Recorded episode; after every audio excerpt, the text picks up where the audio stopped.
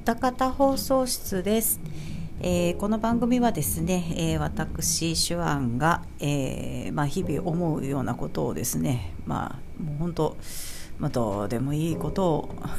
ごく適当に、えー、語っていく番組となっております。えーね、先週あのこれ冒頭でちょっと暑いんでまだまだ鍋とかおでんとかできねえっていう話をしましたけれども何ですかこの急転直下の秋到来っていう感じですね。昨日からいきなり寒なりましてもうちょっと心の準備をさせてくれっていう感じがねちょっとしますけれども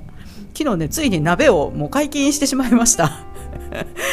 昨日献立を考えててあ晩ご飯何しようかなと思ってあ待てよ鍋やってもいいんちゃうのもこれっていう感じでねもう昨日鍋をねやってしまいました。いや鍋はいいですね、えー、皆様どの季節がお好きですかね？あのー、私はもう花粉症がある手前もう春と秋はもう実はあまり好きじゃなくていい気候だなとは思うんですけどもうそれも共にはくしゃみをしながら思うみたいな感じでですね、まあ、あんまりこうあの鼻がムズムズするっていう点でももうあんまり春と秋は好きじゃないんですけれども。かといって、まあ、暑い暑いのは、ね、平気なんですけどクーラーが嫌いであのクーラーですぐ体調悪くなるっていうね それでクーラーが嫌いっていうのもあって夏もあんまり好きじゃないんです、まあ、夏生まれなのにね夏嫌いなんですけどじゃあ中ではもう消去法でいくともう冬が一番好きなんですよね。まあ美味しいものがいっぱいある。あったかいもん美味しいですもんね冬にね。もうあのむっちゃ寒い日にあの駅の立ち食いそばで食べるうどんとかも超美味しいですよね。もう、まあ、そういうシーズンがもうすぐやってくるのだなと思うとねちょっと嬉しい気持ちにもなります。あんまり寒いと嫌だけど。で先週あの録音のレベルがまともに、まあ、調整できていましたようであよかったなと思いました。本当にねあのありがとうございました。もう本当にね、もうね、どうにか、あの頑張ってよかったなと思います。まあ、実はね、先週収録した後に、さあ、これを、この、この音源を、えー、ガレージバンドへってなってですね、画面見るんですけど、あれ、昨日どうやってやったかなと。しばらくやったら思ったらやっとりまして、で、ま、まあ、すぐ解決したんですけど、ちょっと考えないとできないというありさまでして、ああ、もうダメだこりゃと思って。まあまあ、でも多分ね、今日は、今日は、まあ、ばばっと思い出せるんじゃないかな。わかんないけど。で先週ね、あのー、録音、あの、良くなってますよっていうことで、M ワイズさんにね、あのー、おっしゃっていただけて、喋り方まで褒めていただけてね、また100歩ってなってました。ありがとうございます。なんかね、サバサバしてるって言ってもらえたんですけど、ただ単にガサツなだけ ですね まあ、あんまりこだわりとか、まあ、ないっちゃないんですけど、うん、あの、細かいことにこだわるような感じではないんですけれどもね、まあ、それって返して言うとガサツっていうことにはなるかなと思うんですけどもね。だからね、プラモデルとかね、多分作らしちゃダメ。あ、でもそうでもないな。結構手芸とか好きなんで、あの一時期すごいあのビーズ凝ってやってたんですけど、うん、刺繍とかもやりますよ えって思われるかもしれないですけどちゃんとあの縫い物すごい好きなんでね編み物はちょっとできないんですけどあの多分ねあのプラモデルやったら結構ちゃんとやるんじゃないかなと思いますけどね。あの、一番くじですよ。あの、ちょっと前にやったガンプラ一番くじで、あの、なんだっけ、あの、F 賞ちゃうわ。F 賞 ?D 賞 ?D 賞か。あの、あの、ストライクを手に入れてますので、あの、いずれね、あの、月曜日、あまあ、月曜日収録の時に、まあ、祝日で、この、えー、今収録をしている、まあ、某所が閉まっている時、来れない時に、家でね、収録する時に、えー、作りながらちょっと撮るっていうのをやろうかなとちょっと思ってますので、まあ、いずれやりたいなと思います。で、今週はですね、何をお話しするかと言いますと、まあ、先週お話しする予定でございました、あの、銀英伝のね、外伝の続きになりますね。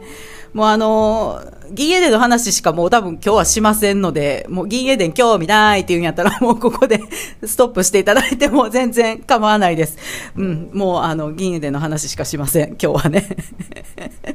で、まあ、一周ね、あの、予定を挟みましたのでね、その間に、あの、見たのが、まあ、千億の星、千億の光。えー、を、えー、実は2周しました。まあこれ2周したのはなんでかっていうのは後で、えー、お話ししますね。で、その後で、えー、第3次ティアマト海戦の前後編を見て、えー、次にまあ第4次ティアマト海戦にあたる劇場版のね、えー、我が行くは星の大会までを見ております。ねもう残すところあとおめえだけなんですよね。おめ、おめ、汚れた名前って書くね、おめえだけになってしまいまして、えー、長かったようでね、あのー、これお話一つ一つは第4話まで、4話のものがたくさんあって、まあちょっと、あの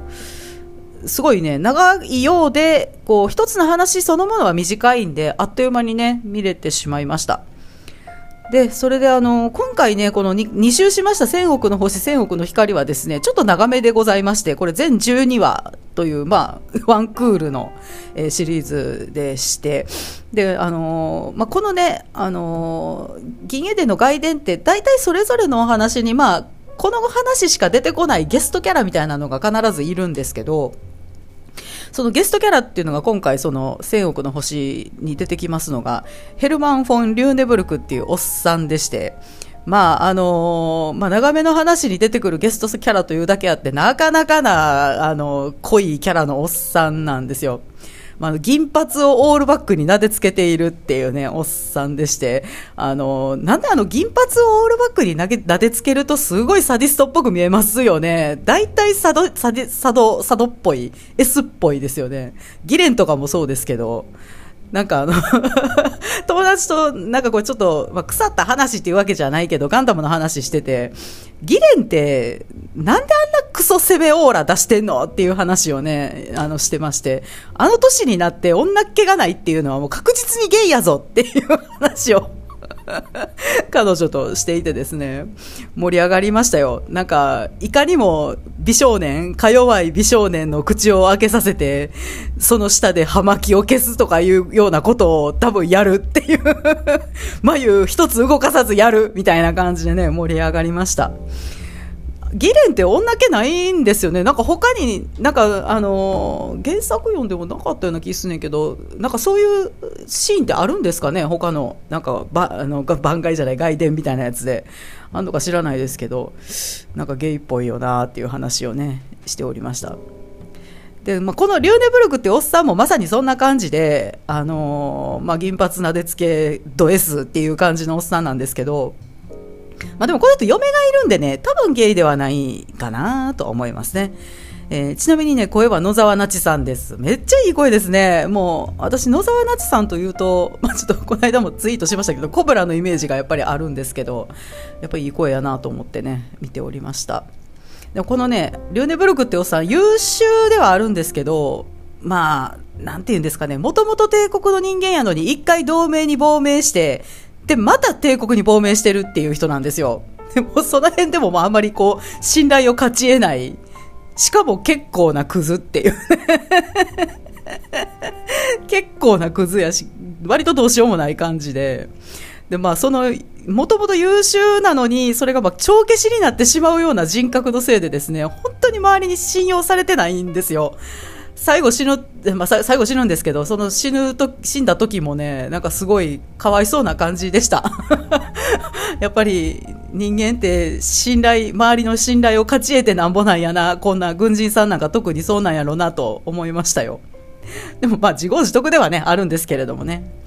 でもこのおっさんね、ラインハルトがまあ邪魔で邪魔でしょうがないんですよ。もうまあ、なんていうんですか、お姉ちゃんの七光でのし上がってきたっていうふうに周りは思ってる。まあ本人もまあまあそこそこできる、そこそこじゃない、かなりな優秀なね、あの、軍人なわけですけれども、それで、まあどうにかラインハルトを失墜させたい一心なわけです、このおっさんがね。で、その、彼のまあ上官であるオフレッサーさんっていう人ね、これはもう、あの、ね、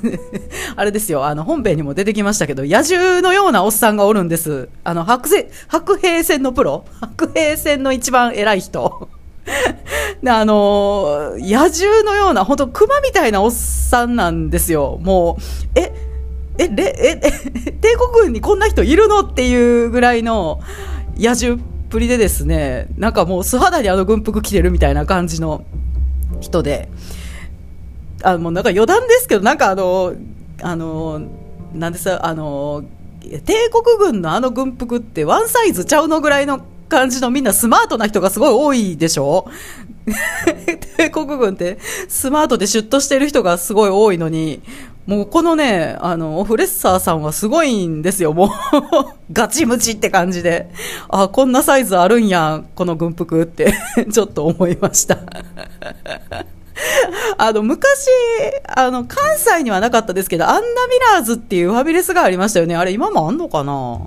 あそこの制服すごい可愛いでしょ？なんかコスプレとかのなんかこうブームが始まった頃によく、よく似た制服をね、あの、まあアダルトショップとかでようで歌売ってましたけれども、あそこの制服ってね、本物はワンサイズしかないんですよね。なんか確かそんな話聞きました。あの9号、かなり細身の9号のワンサイズのみで、それが着れない子は採用されないっていうのを聞いて、おおと思ったんですけど、あの、帝国軍のね、軍服もそんなんちゃうのって ちょっとね思って見ておりましたよ。で、そのオフレッサーさんがですね、まあ、この人自宅がすごくて、あの、熊の剥製とか、あの、なんだっけ、虎？虎の剥製あったかな？虎とかライオンとかの剥製が置いてあるんですよ。もうなんか見るからにそんなことやりそうなおっさんなんでね、素手でやったんかなってちょっと 思うぐらいの 感じで、ちょっと笑けてくるレベルのイメージ通りさっていう感じですね。で、そのオフレッサーさん家に、まあ、あの、リューネブルクさん、さっきのその銀髪なでつけのおっさんが、まあ、昇進をしましたっていう報告を、まあ、しに行くっていう、まあ、体でやってくるわけですよ。まあ、でも、裏はやっぱりラインハルトをどうにかしたいんで、ちょっと協力してほしいみたいな感じで、言おうとしてくるんですけど、それになんでか嫁をね、連れて行くんですよね、その、リューネブルクさんね。嫁もうよ、この嫁がまたちょっとかわいそうな子でね、なんかもう、リューネブルクがもうド S なおっさんなわけですから、もう DV 上等みたいな感じで、ちょっと本当かわいそうな人でした。その嫁をまあ連れてくるんですよ。で、その野獣のようなね、あの、おっさんに取り入って、ラインハルトどうにかしてくれ、どうにかしたろうという画策もあって、まあそれはただでやってもらえないですよ、そんなね。野獣みたいな人ですから、野獣みたいな人ですから、多分ね、あの、金銭とかじゃないんです。なんか、もっと違った現物を用意しろみたいな感じで言われそうだなと思って嫁連れてきたんかなってちょっと思ってね、お前オフレッサーさんに抱かれてこいっていう目的なんかなと思ってちょっと、あでもこういうことやりかねないよな、ここいつってね、ちょっとね、思いました。私はあんま好きじゃないですね。なんかド S なキャラクターって嫌いでもないんですけど、ちょっとこの、このリューデブルクっていうおっさんは嫌いですね、やっぱり。あんまり好きになれない。うん。ギレンはね、嫌いじゃないんですよ。まあ、銀河万丈さんが好きだからっていうのもあるかもしれないけど、うん、なんかギレンはね、嫌いになれないですね、なぜか。うん、ま、うん、どっちかというと好きでも嫌いでもない、嫌いではないっていう感じですかね。で、あのー、まあ、まあ、こんな感じでね、まあ、こんな感じですごいあれですけど、あの、リューデブルクっておっさんが、まあ、ほぼほぼ主人公みたいな感じで出てくるんですけど、この千億の星、千億の光ね、あの、実はその銀英伝の中で私一番好きなのが、ね、ワルター・フォン・シェーンコップっていうね、透明にいるローゼン・リッターの連隊長ですよ。あの、まあ、この人も白兵戦のプロなんですけど、あのそのシェーンコップがすごい好きで、まあ、一番好きなキャラクターですこの人出てくるかな？この外伝って割と本編に出てくる人がちらほらちらほら出てくるからちょっとでも出てくるといいなと思ったらもうがっつり出てきましてこれに。あの、まあ、因縁の相手、あの、リューデブルクの場合因縁の相手なんですけども、ね、あの、それでがっつり出てきまして、もう、その時点でですね、もうこのリューネブルクっていう銀髪のおっさんはもう正直どうでもいい感じにもなってしまいました。いやー、かっこいいですよ、シェーンコップ。ほんまかっこいいんですよ。うん、あの、うん。あのね、ノイエの方のシェンコップも結構かっこいいんです。あの、キャラクターデザインかっこいいんですけど、もうこのね、昔の銀英伝のシェーンコップの造形はもう造形っていうんですかキャラクターデザインはもう本当にね誰に似てるっつったらいいんかなちょっと似てる人が思いつか浮かばへんけど、うんまあ、とにかくかっこいいんですよでね今回なんとですねこの「千億の星」の中にはですねこのシェーンコップのベッドシーンがありまして 私仰天してしまったんですけど、パッとこう場面が変わったらいきなりお姉ちゃんがあんあん言ってて、え？ってなって、なんだこれ？相手は誰だ？と思ったら相手がまさかのシェーンコップっていうね、ちょっと驚きました。まあ、この人、モテモテなんですよね。すごい女ったらしなんですよ、すごく。ね私も女ったらしのキャラクター大好きなんでね、まあ、その辺でも、あの、シェーンコップのことが好きなんですけど、いやまあ、すごい、すごいベッドシーンだったんですよ。もう、チラ見せみたいな感じじゃないんです。もう、がっつりベッドシーンで、あの、あ、ちなみに女の子、その相手の女の子の役をですね、土井美香さんがおやりになってましたね。ダンバインで、えっと、マーベルさんやってた方ですよ。うん。で、それ、もう、がっつりベッドシーン、あの、女の子が行くまでやって、おっとってなって おっと、ここまでやる？みたいな感じで。で、終わった後、事後ですよ。その、で、激しい常時の後、ベッドで二人でこう、横にたわってですね、彼女がその恋人の、ね、女の子がシェーンコップのことをワルターって呼ぶんですよ。で私それ見た時にあそうだよなワルターってシェーンコップのファーストネームだよなと思って見てたんですけどね。そのねファーストネーム呼びっていうのがねちょっとやばかったですね。ああすごいワルターって呼べる立場なんだこの人。羨ましい。みたいな感じで。私もワルターって呼びたいわ。まあこれツイートしましたけど、ワルター、ワルターって呼びたいわと思って、愛してるわ、ワルター。ラジオ出て、私と喋ってみたいな感じで、ね、ラジオかいっていうね、感じですけども。でもほんままさかね、銀英伝でね、ベッドシーン見ると思ってなかったんでね、もう、完全にそれまでの話が消し飛んでしまうぐらいの衝撃 だったですね。ええってなってちょっとびっくりしました。これ原作にもあるんかしら？こんなん。なんか、田中良樹さんって割とそういうシーン書かない人だってちょっとどっかで見たんですけど、アニメオリジナルなんですかね？まあ、シェンコップ自身がすごいモテてる、すごい女ったらしっていうのはまあ、設定としてあるので、それをちゃんと、あれ、まあ、その恋人ね、結局、その後の争いで死ぬんですよね、戦争でね。それで、まあ、それもあって、あの、出す必要があったっていうことなんでしょうけれども、まさかのベッドシーンっていうのでね、ちょっとびっくりしました。で、そのシェーンコップはですね、その自分の上官が、まあ、これまた、その、もともとすごい優秀な人だったのに、昇進した途端に、まあ、あの、部下に威張り散らすようになったりとかして、結構うんざりしてるんですよ。まあ、これどこ、まあ、今回ね、この銀英伝の外伝はほとんどそういう話が多くて、ラインハルトもヤンも無能な上官にうんざりっていうシーンがすごい多いんですけど、あの、まさにまあ、今回のこのシェーンコップもまさにそんな感じでですね、で、果たして尊敬に値する上官に出会えるのだろうかっていうモノローグをするシーンがあるんですよ。で、その直後に、パッと画面が変わった時にですね、あの、環境下とかでめっちゃ居眠りしてるヤンが映るんですけど、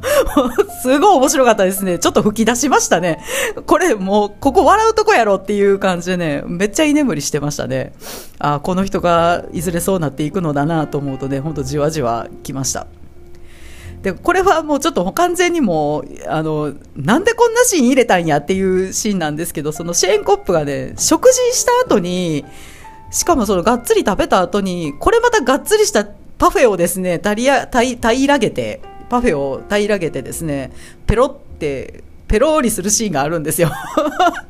なんだこれめっちゃ可愛いんだけどと思って、あのー、ちょっとね、巻き戻して見てしまいましたね。なんだ今のシーン、これ、こんなシーンいるかと思ってね、ちょっとびっくりしましたよ。まあ甘いものもいけるんやなと思って、ワルター恐ろしい子って思いました。で、えー、まあそんなこんなでね、この、えー、千億の星、千億の光だけ、まあ、2周しております。まあ、シェーンコップが出てきたっていうことで2周、2周しますって思いました、それでね。で、まあ、どんな話だったかって、もこのベッドシーンのせいであんま覚えてないんですけど、あの、まあ、ざっくり言いますとですね、ざっくり言えるかな、あの、帝国にもうね、あの、ものすごいおじいちゃん、もう杖とかついてて、もう、あの副官の人が話しかけたら寝てたりするようなおじいちゃんがいるんですけどその人がグリンメルスハウゼンっていう、まあ、ものすごいおじいちゃんで、まあ、この人あんまりもう戦力にならないんですよ。もうなんか、よぼよぼなんで。もうだったらもう前線に出てくんなっていう感じなんですけど、前線に出してくれ、じゃないとここで死ぬみたいな感じでですね、ちょっとやばいおじいちゃんなんですよね。それで、そのおじいちゃんがキャプテンのチームにですね、まあ、ラインハルトとそのリューネブルクが配備されてまして、配置されてまして、もう明らかにね、あの、主力から外されてる艦隊なんですよ。もう主力に入ってくんなって、お前らもう後ろで待機しとけ、みたいな感じで、まあなんかあった時に出てきてくれたらええわ、みたいな感じのところにいるわけです。でも、ラインハルトは、もう武君を立てて昇進したい気も、一心であの人軍人やってるわけですよ。だからもうその、境遇にイライラしつつ、その、じいさん、呪いじいさんにもイライラし、それでも同じ住所なのに見下してくるリューネブルクにもイライラしてですね、で、それをなだめてくるキルヒアイスにも下、下打ちするというですね、もう常にイライラしてる。ずっと怒ってんな、ラインハルトっていう感じでね、かなりずっと怒って、ってましたね。であのその後ねあの帝国と同盟が、まあ、争うわけですけど一進一退の、まあ、消耗戦を繰り広げて、まあ、結局ね帝国が勝つんです。でもこれはさっきも言いましたけれども、ヤンもライハルトもね、もうなかなかその上官たちに自分の進言を聞き入れてもらえなかったりね、まあ、あと手柄を横取りされそうになったり、まあ、思い通りにいかない感じでね、もうヤンはもうさっきも言いましたけど寝てたっていうね、諦めムード。ラインハルトはもうひたすら怒ってるっていうね、まあ、それぞれがまあそれなりに苦労してるっていう話でございました。まあでも結局ね、ラインハルトはそんな中でも武君をね、きっちり上げてね、出世して、えー、この話の後中将になったんかな？多分、多分中将になったんかな？で、リューネブルクはですね、まあ、シェンコップの元上司なんですよね。リューネブルクってもう、そのシェンコップがおる、あの、ローゼンリッターの元連隊長なんですよ。前、先々代の連隊長なんですよね。で、元部下であるシェーンコップに呼び出されてですね、まあ、怠慢でやり合って片腕吹っ飛ばされて死ぬっていう結末でございまして。まあ、あのー、こういうクズはまあ死ぬだろう、銀英伝ではって思いました。銀英伝っても基本的にクズはモブか、まあ、非業の死を遂げる っていうキャラクターが多いですよね。のさばるクズは一人もいないっていうね。まあ、そこが見ててね、まあ、見やすいところではあります。心がささくれない 生き残るのは常に正しく生きている人たちだけっていうね、まあすごい、あの、幻想的ですね。すごいファンタジーですよね、でもね。ファンタジーだなと思います、そういうのはね。で、この、よぼよぼのおじいちゃんがですね、あのもうあの、本当おじいちゃんすぎて、副官とのやり取りがもう本当コントみたいで、あのあれですよ、あのいとこい師匠の漫才見てるみたいな感じですね、本当そんな感じでですね。で、自分が無能なんだけど、あ無能、自分がその、軍人としては無能であることをすごい自覚してるおじいちゃんなんですよ。でも、人を見る目は結構あって、その、ラインハルトのことをすごく高く買うんですよね。あの、ラインハルトはもうおじいちゃんに対してイライラしてるわけですよ。こんなじじいのために、あの、税金使って軍人でこいつをおる、おらせる意味はあんのかみたいな感じで、もう心の中でもう毒を吐きまくるんですけど、でも結局そのラインハルト、すべてがキラキラしいラインハルトに対して、あの、K は、私が K の年の頃欲しかったものを全て持っているよとあのね本当その友達もね心を許せる友達もいるし才能もある容姿もすごい短麗やと。ね、それがもう、羨ましいって言うんですよ、そのおじいちゃんがね。で、そのもの、その、あの、ことを言われた、それを言われたラインハルトが、結構ハッとするんですよね。このじいさん、俺を羨ましいと思ってるなんてどういうことだみたいな感じで、そこからね、あんまりも悪口言わなくなるんですよ。まあ、その後もね、あの、ちょいちょいちょいちょいラインハルトのことを買ってるっていうね、描写がすごい出てくるので、買うっていうか、えー、高く評価してるっていうね、感じで。まあ、このおじいちゃんね、あのあれなんですよね、軍人としてはもう一つやったんですけど、あのなんて言うんですかね、あの無能なんやけど口が硬いっていう点で貴族の人たちにすごい信頼されてたんですよね。あの野望がない野望を持たないけど口が硬いって常識もあるっていうことで、まあ、そのいろんな貴族のいろんな秘密を握ってるおじいちゃんなんですよ。うん。でまあ、それがまあ後々ねちょっとまああのラインハルトにちょっとまあえー、その貴族の秘密を書いたノートを託すっていうシーンがねちょっと出てくるんですけれども。その時にま出てきますのがその、ね、あのケスラーさんなんですよね、まあ、ケスラーさん言ったら前回ね銀英伝の話した時に言いましたけど、まあ、池田さんが声を当てている方ですけどもかなり重要な役回りで出てきまして。で、まあ、そのおじいちゃんに託され、グリンメルスハウゼン、そのおじいちゃんに託されて、その秘密ノートですよね、その、いわゆる、ちょっと、もう貴族の人たちがひっくり返るだろうっていうぐらいの秘密がいっぱい書いてある分厚い鍵付きのノートをですね、まあ、ラインハルトのとこに持ってきて、あの、自分が出世する時のためにこれを使いなさいってっていうことで、まあ、グリンメルスハウゼンがラインハルトにくれるんですよ、そのノートでも自分はもう老い先短いから、正しく使ってくれたまえみたいな感じで持ってくるんやけど、まあ、ラインハルトはね、やっぱり実力で上に立ちたいと思ってる人やから、まあ、そういう小賢しい手は僕は使いたくないから、それはもうケスラーさんあなたにお任せするわっていう風な感じで、まあ、結局そのお断りするんですよね。まあ、ケスラーさんはそれで自分を信頼してくれて、託されたっていう点で、あの、何に変えてもこの喉だけはしっかり守りますみたいな感じでね、約束するんですけども、まあ、その今までまあ見てきてその帝国の中でその信頼に足る人材っていうのをずっと探してるんですよね、ラインハルト。自分が上に立った時に、えー、自分の指揮下で一緒にやってくれる、一緒に自分と志を共にしてくれるっていう人を探してるんですけども、まあ、その中の候補にまあケスラーさんが入った瞬間っていう、ね、感じでした。だからそのいよいよその話が終わってケスラーさんがその場を去ろうとするときに K はこの後どこに行くんだっていうふうに尋ねるわけですよラインハルトがね。そしたらケスラーさんは自分はもう上層部に疎まれているので多分辺境を回らされてそのうち、えー、退役することになるんじゃないかなって言うんですよ彼はね。多分そうなると思いますみたいな感じで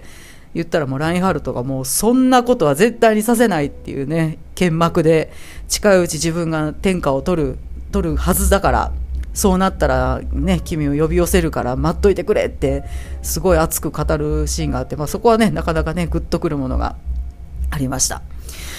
でもこのケスラーさんねあのさっきも言いましたけど池田さんがまあおやりになってるんですけど池田さんって池田さんの声ってどうしてもねやっぱりこいつなんかけしからん野望を隠しているのではないかって思わせる声ですよね シャアの呪縛っていうかね本当なんかこう、まっとうな大人ではない雰囲気がどうしてもしてしまいますよね。これ、他に池田さんの声聞いたのってなんだろうな、ガンスリンガーガールに、ちょっとだけゲストキャラみたいなんで出てましたよね。あの、刑事役かなんかで出てたけど、あの時もそんな感じやったし、私あの、コナン君見てないんですけど、あの、コナン君に出てくるでしょ？赤井秀一やったっけ？あの、あの役ってどんな役なんですかね？わからへんけど なんかどんな役見ても結構腹に一物あるタイプの声やなって思ってしまいますね。やっぱこれってシャアの呪縛なんやろうなと思います。で、あとあの、ビッターマイヤーとレイエンタールがね、出てきましたね。なんかこの二人も、まあ、ラインハルトとキルヒアイスもそうやけど、なんかお互いの感を結構行ったり来たりしてて、なんか、二人で同じ環境におることが多いですよね。あれ？この2人ってそれぞれの缶持ってるんじゃないの？みたいな感じで、どんだけ仲良しやねんっていうね、感じがちょっとします。あと、ビッテンフェルトさんとかね、出てきましたね。で、同盟側はね、ポプランさんとコーネフさんがね、出てきました。あの、例のスパルタニアン組ですね。うん。あの、ポプランさんとコーネフさんはね、ほんと本編見てる時にもやりとりがすごい面白くて、ね、古川さんと鈴木さんですけど、本当にまさに軽妙なやりとりっていう感じで、本当これも素晴らしいんですよね。ちょっと YouTube にちょいちょい抜き出した動画があるんで、えー、ね、もし興味があればね、見ていただけるといいなと思うんですけど、まあ私あんまりこう、物事勝ち負けで語るってあんまり好きじゃないんですけど、ノイエ、ノイエ銀英伝がね、石黒版にどうしても勝てないところっていうのはまさしくこういうところなんちゃうかなと思います。あのもともと古川さんと鈴木さんってプライベートでも仲が良かったってどっかで読んだんですけどね、なんか本当ちゃんとね、そのポプランさんとコーネフさんっていう役になりきっていながら、あの気の置けない仲間にしか作れない雰囲気もすごい出すんですよね。あのプライベートでも仲がいいんだろうなってあのこう透けて見えるような感じで本当昔は良かったって言葉あんまり好きじゃないしあんまり言いたくないけど結構今の声優さんたちって厳しい競争の中しのぎを削ってるわけですよね。もうすぐに蹴落とされる感じですもんね。そんな中こうねお仕事をやってらっしゃる声優さんたちにはなかなか出せない雰囲気なのかななのかもしれないなとちょっとね思いました。で、声優さんといえば、その、シェーンコップの中の人って、狭間道夫さんなんですけどね、あの、本当吹き替えをよくおやりになってる方で、あの、アニメやったら、あの、マクロスの初代マクロスの館長、グローバル館長 やってましたね。あの、狭間さんの声すごい好きなんですけど、で、この狭間さんじゃなく、えっ、ー、と、えー、シェーンコップの傍らにね、いつもいる、リンツさんっていう金髪の、あの、すごいシュッとしたかっこいいお兄ちゃんがいるんですけど、その人がですね、小杉十郎太さんがやってて、まあ、これもまた渋い、いい声をしてる人でね、2人ともそれぞれ歌うシーンがねちょいちょいあるんですけどこれがねまたいいバリトンでございました。うん。あのあのねシェーンコップが歌うシーンなんかね口ずさむ感じでねあのいいんですよ。すごくいいんですよ。もうそのシーンだけ抜き出してみたいぐらいあの良かったですね。であとねあの、まあ、声優さんといえばこれはちょっとね、びっくりしたんですけど、あと、あの、実家に帰った、あの、キルヒアイス、キルヒアイスが実家に帰るシーンがあるんですけど、その後、えー、軍に戻る、えー、寮に戻るっていうところで、あの、途中で幼馴染の男の人に会うんですよ。あの、幼馴染やな、あれって。多分、小学生、中学校の時の同級生みたいな感じなんかな。で、それで、あの、会って、まあ、いろいろ喋るっていうシーンがあるんですけど、そのお友達、お友達 が、あの、喋ってるとこ見て、あれこれミキシンじゃね？と思って、思ったら、まあ、エンディングでビンゴでして、ああ、やっぱりミキシン一郎さんだと思ってね、あの、すぐ分かりましたね。後々の家でシェーンコップをおやりになるとは、多分、まあ、多分この時思っておられなかったでしょうね。まさか自分がシェーンコップやるようになるとは思ってなかっただろうなと思いながらね、見ておりました。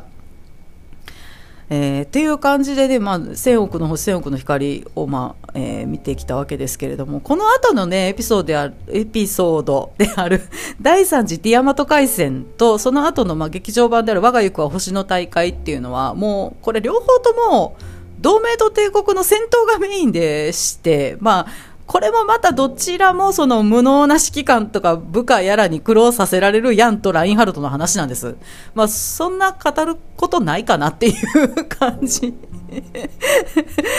ですね。もうど、どちらもね、もう本当優秀すぎて上層部にも疎まれてるような感じで、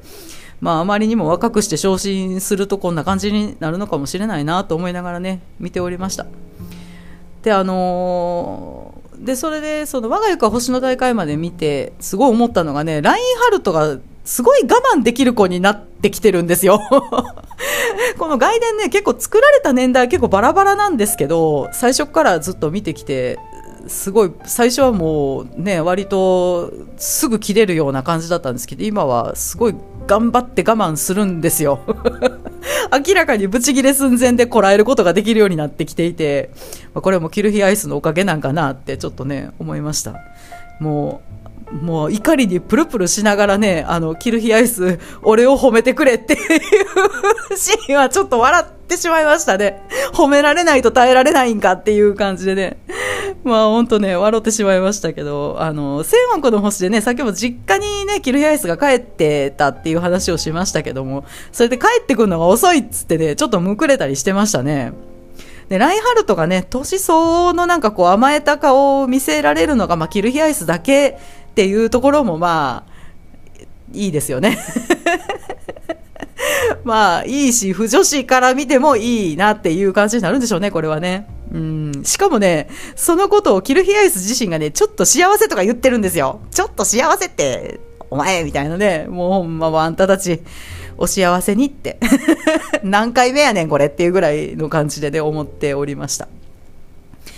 で、あの、第3次ティアマト海戦だったと思うんだけど、最後のシーンでね、ようやく、あのラインハルトが乗る戦艦となるブリュンヒルトがね、出てきますね。この戦艦、本当に綺麗ですよね。なんか、調べたらプラモデルもちょっと出てたっていうね、話で、おーと思ってね、見てたんですけど、まるでこうラインハルトの用紙に合わせて作られたかのような純白の戦艦ですねなんかどうも調べたらそうじゃないんですってね。なんか作られてあの乗る人がいないって放置されてたっていうのところにあのラインハルトがこれをもらうっていうことになるらしいんで何もラインハルトのために作られた戦艦ではないみたいですね。でもこのねガンダム見てても思うんですけど白って戦場では不利なんじゃないのって 思うんですけどそそもそも思うんですけどこれってどういうあれになってるんでしょうね。まあそれだそんなこと言うだけ野暮ってことなんかな。雪原で戦うとかやったらまだしも宇宙空間で城ってあかんのちゃうのってちょっとね思います。まあ野暮ですね。これはね本当言うだけ野暮って感じですね。でその後の我が行くは星の大会はですね、まあ、あのー、第4次ティアマト海戦って、これもね、同じように、えー、第3次ティアマト海戦と同じようにね、もう戦いのシーンばっかりです。で、あの、最後の最後に、あの、ヤンとラインハルトが初めてお互いの名前を知るというシーンがあって、あ、ここを見せたいんだな、これはっていうね ですです。あの、それはね、すごい良かったですね。あそれとね、あのこのね、えー、我が行くは星の大会はですね、えー、大体半分過ぎぐらいから後ろずっと戦闘シーンなんですけど、そこにですね、ラベルのボレロが使われてるんですよ。でもイントロが聞こえた瞬間に、ああ、ボレロ始まったと思って。でもまあ一部分だけとかなんだろうなと思ったら、この曲15分ぐらいあるんですけど、15分、結構でもテンポが遅かったから、18 9分ぐらいあったかもしれないですね。あのー、この曲すごい珍しくて、あのー、最初小さい音量から始まって、終幕、最後、一番最後にめがけて大きくしていくっていう、もう本当に一方的にクレッシェンドがかかってる曲なんです。途中で弱くするところがないっていう変わった曲なんですけど、であのー、ちゃんとそのね、最後のクライマックス、フォルテシモになるところで、ちゃんとクライマックスが来るように、ちゃんと作られていてですね、おー、すごいと思って、えー、見ておりました。